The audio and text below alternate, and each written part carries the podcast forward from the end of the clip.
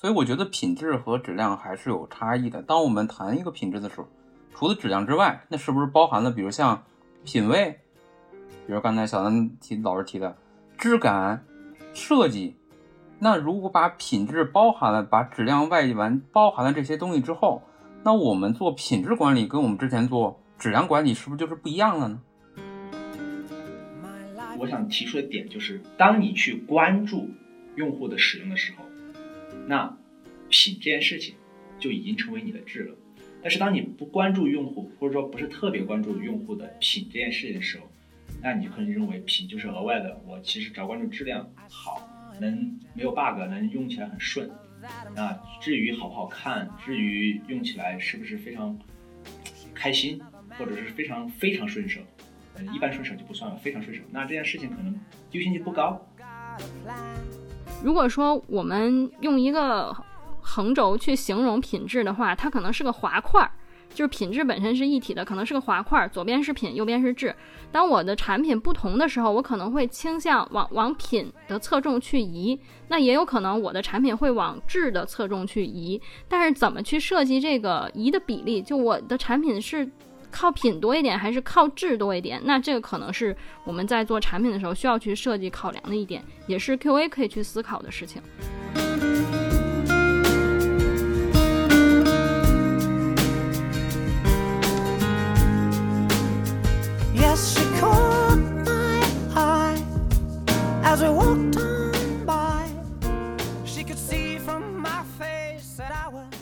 啊，欢迎来到新一期的质量三人行啊！这次我们人比较齐啊，所有人都在，包括王健。这次我们聊一个比较特别的话题啊，但是说实话也不是很清楚我们能聊到什么程度啊。就是这个话题是关于品质，呃，这个这个话题从哪从哪从哪来的呢？我觉得看看王健怎么说。好，该我了是吧？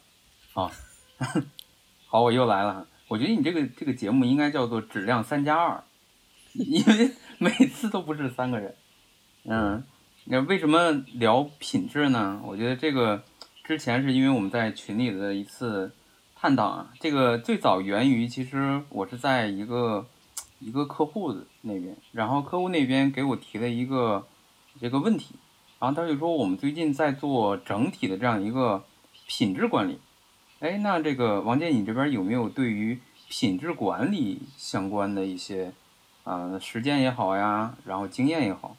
啊，当时其实我是稍微有点懵，因为在我脑子里边，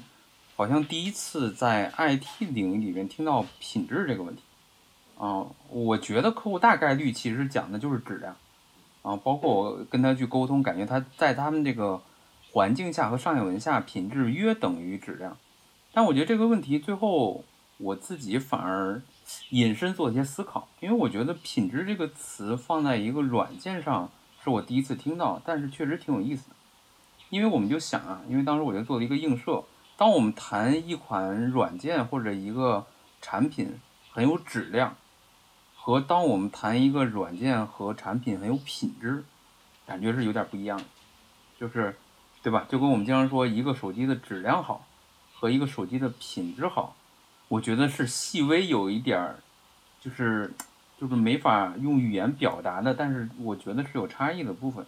所以当时我就在群里抛出的这个问题嘛，我就觉得，哎，请这个三人行三位这个这个领域的呃老师，看能不能给解答一下，大家是如何去，之前有没有碰到关于品质的问题，以及大家是怎么理解品质管理和品质，啊，这个就是这个问题的由来。那我就今天挺高兴，可以在这个借宝地，然后我们再聊聊这个问题，啊，那下面我就点名了哈。那小南老师啊，听说小南老师在这个公司内部还特意因为这个话题写了一篇文章啊，引起了广泛的关注和讨论。哎，那小南老师能不能先提一下，对，到底你觉得品质它就是质量呢？它可能就是一个另外一个别名呢，还是品质？从一个测试或者一个质量 QA 的视角，你发现它其实是不一样啊。好，我说完了。好，谢谢王健老师啊，呃，非常有意思的一个 话题哈。那我就就着王健老师的问题来聊一下。嗯，在我的视角看来，品质和质量还不完全一样。就比如说啊，我们脱离开软件的这个场景，当我们聊品质的时候，我们会觉得，比如哎，这个人他的谈吐体现了一种品质，或者这个人生活比较有品质、高品质的生活。谢谢。哎，对，好，对，是有这样的体会，就是它不光是有物质上面的、质量上面的高高质量，它还有一种审美或者这种设计感、现代感这种融合的这种感觉哈。它好像是一个呃偏审美倾向。当我们在说质量的时候，可能更多的语气是说，哎，我们要保证呃，比如说老人的基本的生活质量啊，就感觉好像是一个 baseline，就质量是我们能接受的。相对比较没有品质的那么重的一个话题，我是这样看待的。所以如果说外延一下的话，我会认为品质肯定是包含质量的，质量好是品质的一个要素，但还有另外的就是审美上面的要素，比如说我们有很好的设计，对，嗯，对，这是我对品质的一个理解，嗯。所以当时确实我在现场跟客户想的时候，我觉得。我就是觉得“品质”这个词停的特别有意思，因为在我的感觉里边，品质和质量之间是有一点点小的差异的。而这个差异，我当时对它界定就是设计。因为为什么呢？是因为我本身是个这个，我特别喜欢车，觉得我这买不起车，但是喜欢看汽车各种评论。在我们发现，当一个汽车车评人去谈论一个车的时候，他谈它的品质，比如这个车，我们发现很有品质。比如一般人都说啊，奥迪是有科技感，然后比如奔驰是有豪华感，然后呃这个什么宝马是有运动感，就你发现哎这个车整体的品质是特别好的。但是当我们说一辆车的质量，可能更在于它的哎有没有问题啊有没有异响，它的它的比如这个是不是松松垮垮，嗯这个可能更多的是质量。所以我觉得品质和质量还是有差异的。当我们谈一个品质的时候。除了质量之外，那是不是包含了，比如像品味，比如刚才小南提老师提的质感、设计？那如果把品质包含了，把质量外完包含了这些东西之后，那我们做品质管理跟我们之前做质量管理是不是就是不一样了呢？所以我觉得这个是我当时的一个思考，我觉得还是挺有意思。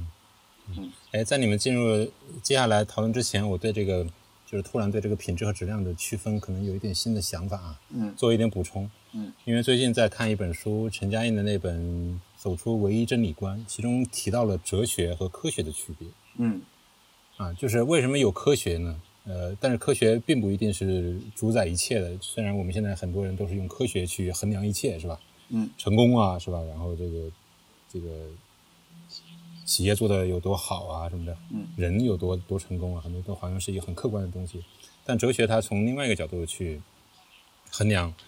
呃，那哲学和科学完全是两个不同的维度。其实我觉得跟品质和质量很像啊。呃，科学在于科学和哲学的区别在于，科学是剥离了人的主观的判断的东西啊。所以这个时候，其实我觉得是质量，嗯，对吧？质量我们可以去定义它。可以去定义它，你甚至是很客观的去定义它，比如说 bug 少啊，是吧？嗯。呃，这个可维可维护性高啊，可扩展性高啊，然后修复率、修复速度快啊，啊，这些都属于质量高的一些非常硬性的一些指标。那品质呢？我觉得更多是来自于呃个人感官上、主观上的，而且这个，哎，这个我我跟王健的这个审美可能就不太一样啊。他认为品质好的，我认为可能得想想，对，所以。所以品质是不是也包含了这方面啊？我觉得可能更多的偏重主观，就跟小南说的有点像，其实是，呃，有有艺术感啊，有设计感，就偏重这个方面，或者还有一致性。其实当时我们在聊的时候，我问了一下客户对于品质的，他其实他自己的理解就是，可能哎，比如像谷歌，你发现用谷歌的很多的产品，它的它是有一个品质一致性，就是它是。呃，那从我们技术的角度来讲，很容易，它其实后边是一套，呃，设计系统，对吧？它所有东西是遵循同样的标准。但是从用户的感觉上来讲，就是哦，那它出来的整个的软件品质是很一致，而且都是很高的，对吧？所以我觉得是有这种感性的在。OK，那那接下来的问题是，对于品质来说，我们。呃，如果从这个软件的角度讲，或者从软件这个构建的生命周期来讲，品质如果我们想去呃提升它，或者是从一开始就保持一个比较高的品质，可以做些什么事情呢？甚至说，哎，还有一个还有一个概念就是，我们需要去度量它，会有一些跟以前我们去面对质量会有些哪些不同呢？呃，我来回答这个问题吧。那你们刚才聊到的这些东西，我觉得都没有问题，也不错。但是从另外一个角度说，聊到了度量，聊到了应该怎么去提升它，我觉得这个，我觉得我还是有一定的发言权的，因为我以前做嵌入式的，然后做到了做硬件，看到很多硬件相关的设计，然后又做到软件，在硬件领域是专门有工业设计这门专业的，从大学到真正实施工业设计，我相信大家如果做硬件的知道，就工业设计的核心就是要让这个硬件或者是产品做出来，是说真正人可以用的产品，不是软件这种点点点，而是真的可以用，比如一把椅子、一辆车怎么开，它是有专门的工业设计师的。那这边专工业设计师他就会设计这个车子怎么好看，它怎么好用，它的符合哪些人的品味。他为什么能说符合哪些品味呢？因为他们会做调研。所以说这些事情，如果说到度量怎么提升，它虽然听起来可能王健有他的看法，蒋老师也想了看法，凯峰凯峰老师吧，但是这个这不重要，你们的看法只是你们个人的，但是人是一个群居动物，所以说其实从规模化一旦开始规模化思考的时候，其实百分之八十的人可能是类似的想法，只是你不知道，没有统计过。有本书可能有点极端哈，就叫乌合之众。那乌合之众从另外一个角度去衡量呢，其实大部分的人的观点是类似的，只要你找到了，那可能还有百分之二十它不是乌合之众，百分之十它是那种黑天鹅，就是属于百分之八十以外的人的想法。那这种想法可能是王老王健老师，那可能是我们公司某些人的那种奇特的想法。那这种想法是对于做产品来讲，它是一般是不考虑的。因为做产品来讲，我们是要卖给更大多数的用户。那这种大多数用户，我们更多的是追求我们能满足这百分之八十的人，他们对于所谓的品质的定义或者品味的定义。这就是为什么很多设计师、很多潮流设计师或者是工业设计师，不管是设计那种我说的汽车，还是说那种所谓的潮流设计师设计的衣服，还是说软件，其实如果大家了解过微软，微软其实它所有的软件开发，那，Google 可能也是一样的。他们有专门的这种什么色彩视觉设计师，就是专门研究色彩的。什么色彩人看了之后更容易产生一种舒服感？比如为为什么微软是用浅蓝色？这是专门有设计师设计的。但是这设计师很简单，他肯定不满足所有人的。就有些人可能觉得蓝蓝色很难看，但是绝大部分人会觉得看起来就很舒服。所以说，如果要度量以及提升，那首先肯定是要做调研，以及对于绝大部分人他们常规的这些认知是怎么样的？所以说，很多一种专业的调研公司为什么发各种调研报告？他们就会去衡量，在这个领域，比如说用车子这个领域，或者是椅子这个领域，或者是什么各种特定的领域，他们就会去做各种调研之后，去获得绝大部分人对于这部分特定的产品或者领域上，他们认为什么叫更好。那当然还有一种，还有一种方法，就像乔布斯一样。他其实你可以说他是引领了一种，比如他的 iPhone 手机引领了一种品质，但是你反过来想，其实它的品质也是，就是它的 iPhone 手机的设计也是找了一个老头，就是今年很丰富的一个专门设计浴，好像是设计那个浴卫呃浴卫用品的一个设计老头，他也是其实他也是一个研究了几十年，通过他的工作经验，通过他的工作的产出，知道人们喜欢什么样的这些。预味的产品，所以他其实了解绝大部分大部分人的这种心态以及审美观，而这个审美观本身上，你如果满足了这些人的审美观，让他们觉得在他审美观上是好的东西，那这就是有品的，那就是有品位的。所以说，你要么引领大家，要么就去满足大家。他其实所谓的引领，本质上也是那种所谓的潮流人员，他去。发现了大部分人对于一个潮流的品味上的一个迎合，达到的一个结果，所以我觉得是可以提升的。关键是你能不能去找到相应的这个大部分人的一个价值观或者是品味观，然后度量呢，就是能不能卖得好。大家是不是喜欢？找十个人做一下调研，或者找一百个人。说的不错啊，你说的浴卫是卫浴的意思啊？对，就是浴室和卫生间的用品。对 对对，我觉得现在其实我们对于品质的理解啊，我们自己啊，因为品质我查一下，英文其实跟质量是一个词，就是就是，所以在这个我们纯是在可能在中文的语境下，它才产生一些细微的差别。那在我们，我觉得我们现在的意见是趋于一致的，就我们认为品质其实是在质量的外延又加了设计。我们认为一个好的设计加上好的质量才是好的品质。那这点我第一个谈一个感受，第二个谈一个问题。第一个我的一个感受就是，我发现这个背后其实有意思一点，就是当我们谈质量的时候，我是一个内部视角，我们是一个团队产品构建的一个团队的内部视角，我们在做质量控制，对吧？我们就在。流水线上的一员啊，这个这个东西流到我这儿了，我来控制。哎，一辆车门开关是不是好的，对吧？然后这个对齐是不是对齐？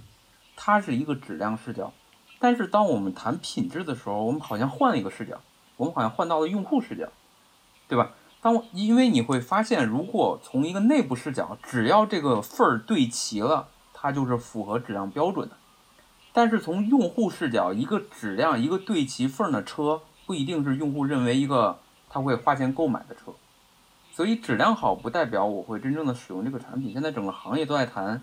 用要用用户视角，以用户为中心。所以我认为是不是当我们开始谈品质 over 质量的时候，就是在我们其实是在把视角从一个内部的分角色工作的视角，变成一个我把产品作为一个黑盒，从外边去审视它。在这种情况下，设计和质量是一体的。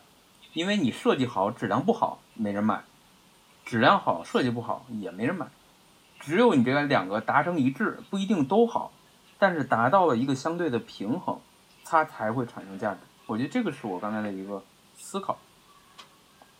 我不知道这块大家有没有什么想法？如果没有想法，我我就直接提我第二个问题啊。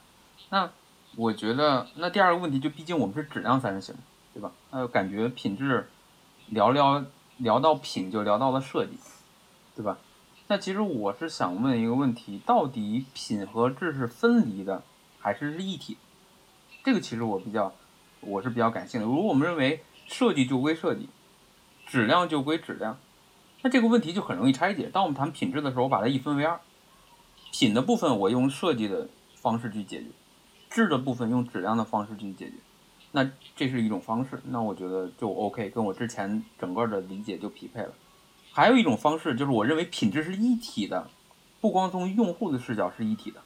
从我构建的视角也是一体的。那它会对我们有 QA 这个角色质量的工作会产生哪些影响？我觉得这个是反而是可能质量三人行在我们这个上下文下，我更想聊的一个我抛出来的一个问题。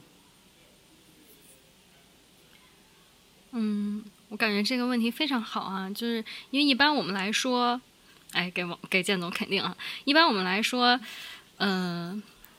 软件的质量分为内部质量和外部质量。内部质量那指的是程序，就是用户不可以直接感知的质量。那外部质量呢，那其实就是我这个软件整体带给用户的一种感受，或者最简单的说，就是用户用着爽不爽。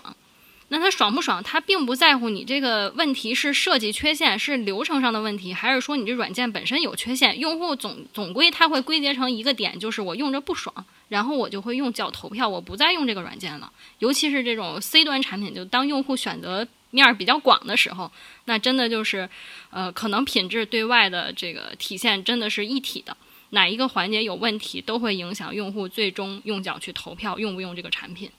那对于我们内部视角来说呢，通常我们惯例上来说，这个设计跟质量是分开的。但其实我们现在也提倡这个质量内建嘛，我们提倡测试左移。那我们希望去，呃，以一个整体的角度去看待品质这件事情。比如说，有可能的话，那我们当然。测试工程师啊，就或者 QA，他对这个设计并不是他的专业领域，但是他其实可以从一些比如用户体验测试这样的角度去贡献他对品质这一块的一个理解，来帮助软件整体提升对外的品质。我觉得这个是呃一个比较好的思考的角度，可能是。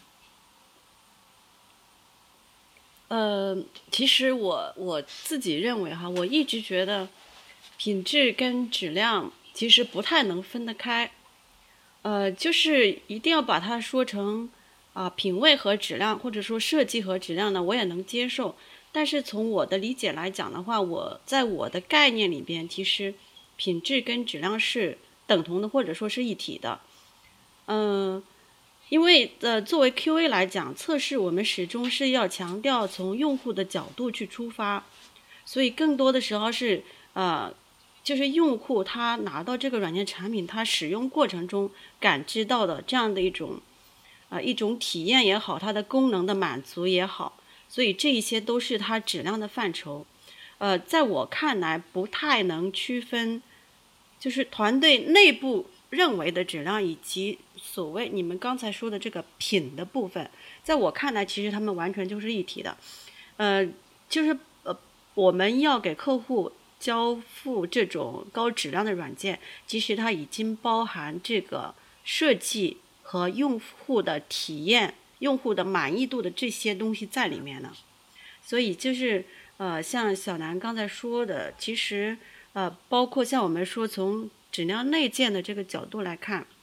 其实我们是包含很多设计的东西在里面的。这整个嗯，这所以在我看来，它完全就是一体的。呃，我就再应和一下吧，因为我的观点是类似的，就是是一体的。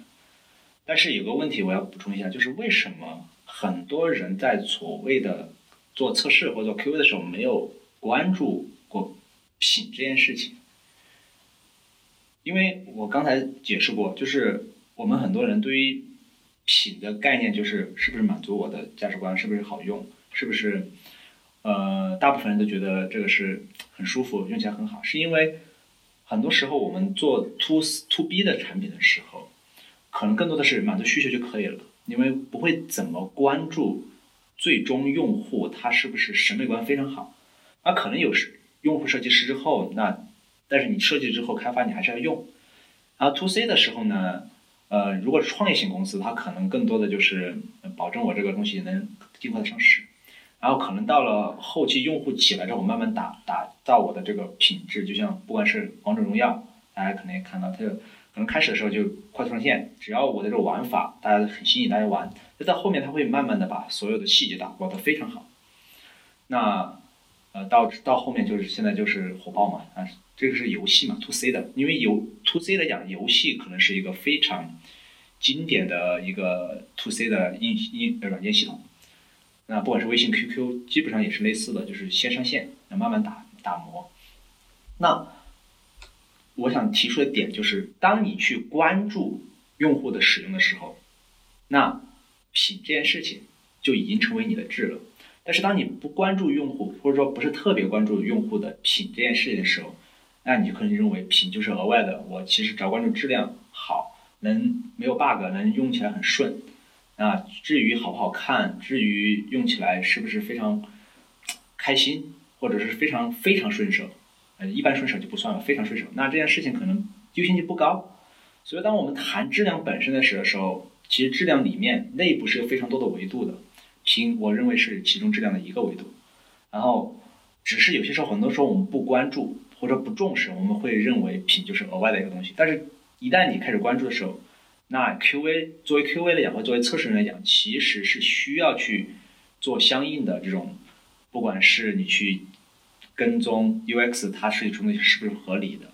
是不是满足大部分的这种使用习惯或者使用那个，因为 UX 本身来讲，很少有那种年轻的 UX，它真的可以去把握住人的使用习惯，因为。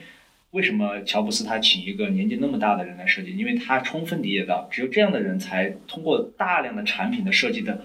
之后，得到用户的反馈，才能理解用户是真的喜欢什么，不喜欢什么。而作为年轻，我不是说年轻的 UX 设计不行哈，只是说可能经验没达到那个程度，他获得获取的资源还没达到一定程度，他可能。设计这个东西是不一定满足大部分用户的使用习惯的，所以这个时候其实作为非常有经验的 QA 或者测试人来讲，其实可以从这个角度，不管是测试前移还是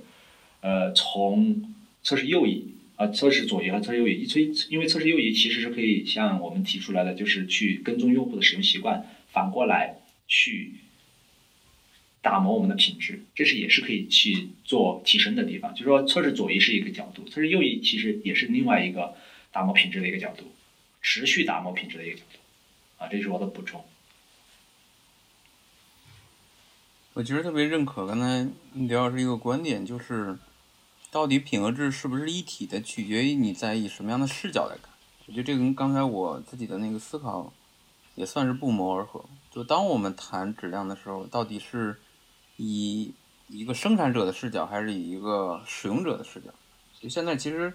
我们看在行业里面，大家都在谈以用户为中心，但是我觉得大家没有把自己的视角，无论你是什么样的角色，开发。啊，运维、QA 设计，其实你还是没有把视角摆在一个用户的视角，你还是以为我们在用一个用户的视角来去做。所以，如果我们现在认为以用户为中心的设计，不管是 B 端客户、C 端客户，是个正确的方向，那我认为品质，我理解就是一体的，就是我们不能脱离开品谈质，也不能脱离开质谈品。我的理解是这样。对，我我也我也我也同意，呃，就可能开头刘然说的那个，就是品质。虽然这个概念让我们听起来好像更偏重主观，更偏重用户视角，因为用户视角可能并没有，他去评价的品质的时候，并没有一个很稳定的标准去评价，因为不同的用户可能用起来感觉不太一样，嗯，可能共同的感觉就是爽，对吧？嗯一个好东西是个好东西，是个奢侈品，用起来很舒服。嗯新的 iPhone 十二，比如说哈，嗯但其实从设计上来说，其实是有标准的。我因为聊到这儿，我就想起来前段时间做的那个书，他说那本小书其实是有有很多细节在里面。嗯书用什么纸，内页用什么纸，外页用什么纸，用什么装订的方式，啊，然后有多少页，啊，以及颜色，呃，内页的颜色，这些就跟设计师的功夫，因为前面那个是做做书的一般的常识，有一些非常细微的一些标准去去选择。你为什么选择这种装订方式？为什么不选择另外一种装订方式？跟你对于这本书的想象，就是最后你拿到手里面什么感觉是有关系的。嗯，所以这些东西其实是在出版或者说在做书的这个行当里面，其实是一些共识。嗯但是对于哎我们看书的人，可能就不会太太在意哈，好像所有的书都是一样的，其实不是的，是因为不同的书不同的书做法完全不太一样。这可能我觉得就是，当我们回到这个话题，就是如果说我们想提升软件的品质哈，之前没有太在意这个概念的话，如果从测试的角度或者从其他角色角度，对于品质，我们希望去提升它，或者是保持一个比较高的水准，肯定不会说，呃当然那个也很重要了，是靠呃测试右移去吸取到一些用户的一些反馈，去去修正它或者去优化它，但是肯定也是在开头有一些非常标准的一些做法，标准的一些做法，来来在一开始就把这个品质是融入其中的，这里面自然也会包括进去一些类似品牌性的东西啊，对吧？嗯。你你大家对于这种 VI 就是共同的视觉体验的东西啊，啊这些东西应该都是作为一个非常成熟的工业标准放在这里面。那这就让我想到一点啊，就是其实我在想品质的时候，也在稍微扩展了一下。然后我是在想，我们最早谈瀑布和敏捷的时候，其实我们认为这两个其实重要的一个差别就在于，我最后测试的环节到底在对哪个环节进行反馈。我们认为瀑布和敏捷不在于，其实不在于大迭代、小迭代，而在于你测试到底测试的是你开发出来的结果，还是在测试你的产品，对吧？那如果我认为，当我们谈一个测试左移也好，右移也好，其实跟品质背后其实同样的一个，呃，意义就在于我们作为无论作为一个 QA，作为一个测试，其实我们测试的不是在测你产出本身跟你设计的匹配性，这件事情本质上没有任何价值，因为我就算完全匹配，但这个东西可能在市场上没有任何的这个这个销量，但是我觉得这是也是无用功，我们都是在验证它本身这个产品本身。那从这个的角度来讲，它其实很像我们之前想的这种敏捷的思想，就是我其实从一个，当我们虽然只是一字之差，而且是可能都是我们强凹的这个以硬说的这样的一个一字之差，但是我觉得它让我联想到了很多的这个东西，所以我为什么觉得这个很有意思，这是第一点。然后哦，那我再抛一个我最后一个问题啊，那如果回到，我相信可能听这个节目，大多人都是跟质量的工作相关的。那我，如果我们认为，无论是以用户的视角也好，还是我要测试左移和右移也好，那对于如果我是一个呃 QA，可能刚这个这个或或者是个有经验的，或者是刚入这个行业来讲，它会对我产生哪些影响呢？我是需要开始学设计了吗？对，这是不是我以后的就像就像我们说 DevOps 一样，可能这两个角色在被融合？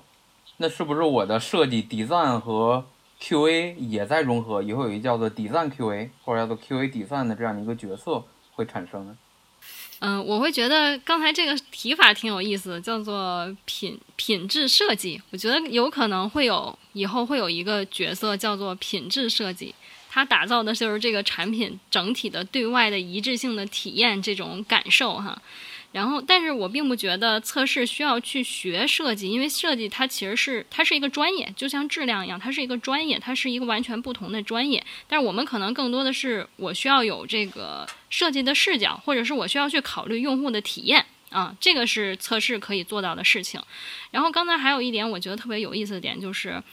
呃，可能。如果说我们用一个横轴去形容品质的话，它可能是个滑块儿，就是品质本身是一体的，可能是个滑块儿，左边是品，右边是质。当我的产品不同的时候，我可能会倾向往往品的侧重去移，那也有可能我的产品会往质的侧重去移。但是怎么去设计这个移的比例？就我的产品是。靠品多一点还是靠质多一点？那这个可能是我们在做产品的时候需要去设计考量的一点，也是 QA 可以去思考的事情。嗯，这个是非常有意思的一点。对，还有凯峰老师刚才说一点，我我也觉得很有意思，就是可能我们去销售一款产品也好，我们去创造一款产品也好，我们需要真正知道的是用户他用这个产品他能够得到的感受是什么样子的。对，这个也是我们测试可以去思考的点。OK，啊，我来回答嘛。我觉得这个问题是很有意思，因为这个刚好戳中了我在思考的一个点，就是人到底应该学什么？那那反过来就是 QA 应该学什么？因为最近我也在对我的 sponsor 进行各种计划，包括这个回炉计划，高包括这个飞鹰计划啊，这这个以后有空聊。那很多人就会觉得我到底应该学什么？我不知道我应该学什么，或者说我可能只有一些简单的东西要学。那回到这，回到建总的问题啊，就是 QA 应不应该学设计，对不对？问题是这样的吧？我记得，是不是建总？我再确认一下，QA 应该学设计。对，需需不需要掌握一些设计的技能或者知识？我觉得需要。为什么我觉得需要？就相当于我现在是个 QA，但是。我也会去学习这个敏捷流程，会去学习精益的相关的知识，会去学习代码怎么写得更好，也会去学习 Pipeline CI，也会去学习 Docker。但是我觉得不是一个 Docker 的专家，我也不是一个 Pipeline 的专家，我就可以开发一个 Pipeline。我可能就是知道 Pipeline 是什么概念，那我。大概的 general 上我应该怎么配个好的排版但是具体的每个，比如板布啊、Jenkins 啊，我可能每个配置我不一定熟悉，但是我知道应该一个好的排版应该长什么样子。然后反过来说，质量是方方面面的，就是跟一个漏斗一样，可能差一点，你的质量就这个这个短一点，你质量就会差。那你怎么作为一个 QA 或作为测试员，你怎么能尽可能从方方面面都能保证你的质量呢？那你肯定是需要协作，跟各种协协作。那首先你要跟别人能协作，听得懂别人说什么。你不一定是精通，但是你要听得懂。这就跟我们 SourceWorks 以前在说的，我们人才应该是什么类型？是个 T 类型还是派类型？对不对？它应该是有一个延展的，就是你各个领域你应该懂，但是你不精，但是你必须在你需要精的地方你一定要精。所以我还是比较认认同这种所谓的 T 字形或者是派字形的这种人才模型。那我也会尽量，我也是在这样这样践行的，就相当于我现在可能在做一下公众号，做一下我的博客，那我还要去学 SER 啊，对不对？还专门去听这样课，呃，凯峰老师组织的这种课，专门去学一下这种优化。所以说，你做一件事情，你要成功，不是一个简单的某一方面你做好就成功，肯定是方方面面、天时地利人和，你全部要都到了，你可能才会大的成功。所以我觉得，只要你觉得这个东西是有助于质量提升的，那这个事情本身上你就应该去学。那具体学到什么程度，这根据你的优先级以以及你的产品的优这个对于这个方面的优先级，以及你个人的兴趣以及你工作的需要，这个可以我们来定一下学的程度以及学的这个优先级应该高还是低。但是总体来说，只要你这个产品涉及到的方方面面，理论上就是和质量相关的方方面面，那我们说品质品属于质的一部分，那方方面面你应该都要去学，这是我个人的观点。呃，我说一下，就是呃，我觉得 QA 这个测试人员倒不一定要去学设计，嗯，因为呃，其实真正设计这这这一门这个专业不是那么好学的。首先，QA 也不一定能学得会，但是像刘老师说的，是可以去了解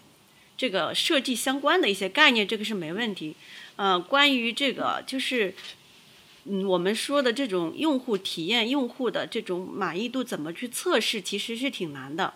就算你懂设计，你也不见得就能测出来它真的是不是高品质。因为这里面其实它存在一个，就是我们做软件的人，他与真实的这个用户之间是存在一定的这种共情的 gap 的，就是你其实没有办法真正去通过一些技术。说我懂设计了，然后我就能测出来，说用户一定觉得这个也很满意，啊，像现在这种呃关于这项方面的测试叫 user testing 这块儿，其实它啊有相当多的讲解。我记得之前听这个 UX 还分享过，反正不是那么容易的这块儿，所以 QA 可以去了解一些相关的东西，但不一定要去学设计。我觉得这个还算务实吧，务虚。我觉得可能，因为我们以前可能有些软件本身它对于品这件事情要求就不高，所以说我们觉得它是虚的。但是当你当你就像你说的，你做书的时候，你真的去 focus 到具体的，我做书本身，我哪个点要怎么样，哪个点怎么样才能引起更多的人共鸣，那这个东西就不是虚的，就实了。因为你必须这样，你才能卖的更多。所以，当我们去真的去研究一个软件，比如说不管是一个 to C 的游戏，还是一个 to 政府的一个这个页面，其实像 to C 的一个页面和 to 政府的一个页面是完全是不同的这种品的要求。那可能你这个 to C 的是还分十十岁以下的，还是十到十五岁，这个要求都完全不一样。就当你真的去细节化的这个东西的，其实你会发现它的这个东西是务实的，就是怎么提升它的品这件事情是务实的。而刚才我还要说一点就是。品这件事情不一定是测出来的，品这件事情更多的时候是我们要去通过学习了解之后，能和能和所谓的 UX 人去沟通交流。就像我们学了一些业务，我们要去和 BA 去聊，那这个业务流程是不是合理的？一个业务流程合不合理，其实对于一个 QA 讲，你不了你不了解业务流程，你你你是无法知道它合不合理。那其实这样这样来讲，我们其实也算学了业务，比如说这个银行的业务。或者说这个保险的业务，那本身来讲，如果业务本身我们去判断它的东西是否符合质量高，其实很多时候我们判断不出来。但是我们可以去从逻辑层面上发现，它这个业务是有逻辑漏洞的。那其实通过一些学习，然后我们去通过 UX 聊，其实 UX 有些时候它的分析，比如它分析这个东西是不是好用，那我们会问你有反馈报告吗？你有用户的调研报告吗？调研报告的时候，你问的这个问题是合理的吗？用户的回答是合理的吗？其实通过一些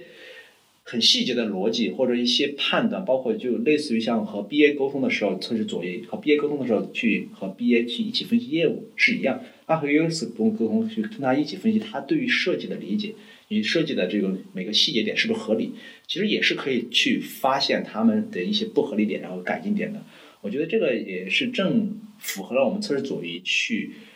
让测试分析的思维融入到软件的设计和软件的分析角度，然后从源头去提升它的质量。这个所谓的测试左移的这个嗯观点。哎，但是现在在现实中我们怎么做的？其实现实中目前做到的对于设计的影响其实还是很少的哈。大部分时候，都是设计师可能已经根据用户旅程。呃，已经设计出来，呃，这个流转的页面或者是什么样子，是吧？或者是界面界面本身上面的交互是什么样子？然然后通常就根据它去做实现了，然后我们一般是测功能。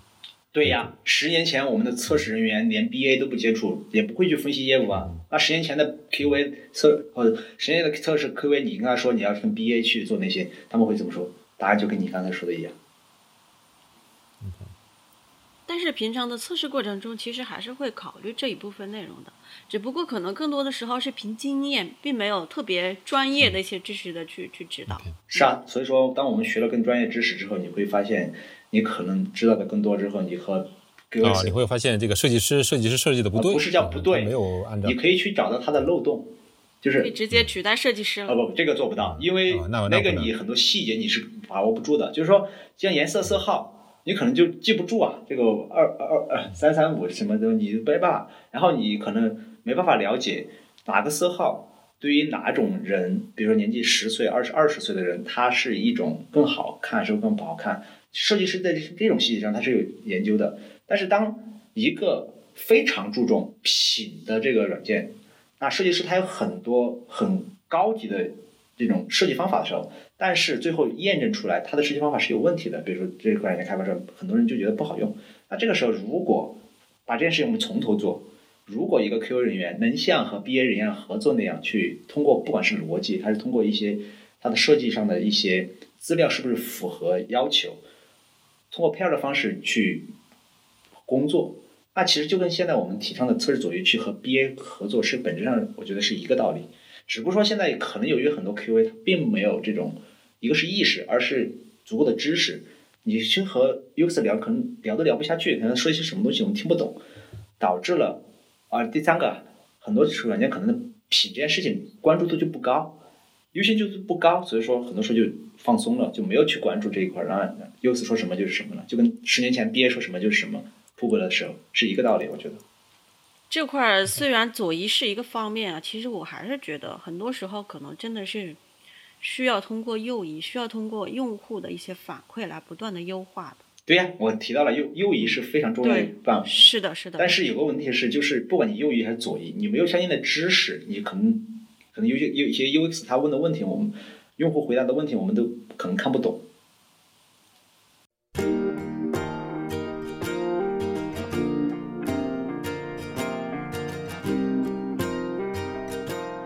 谢谢收听《质量三人行》，这是一款来自斯特沃克的播客节目。我们关注软件行业测试领域的现状和未来，质量和测试人员的职业发展。你可以在网易云音乐、喜马拉雅、蜻蜓 FM 以及泛用型播客客户端搜索“质量三人行”，订阅收听到我们的节目。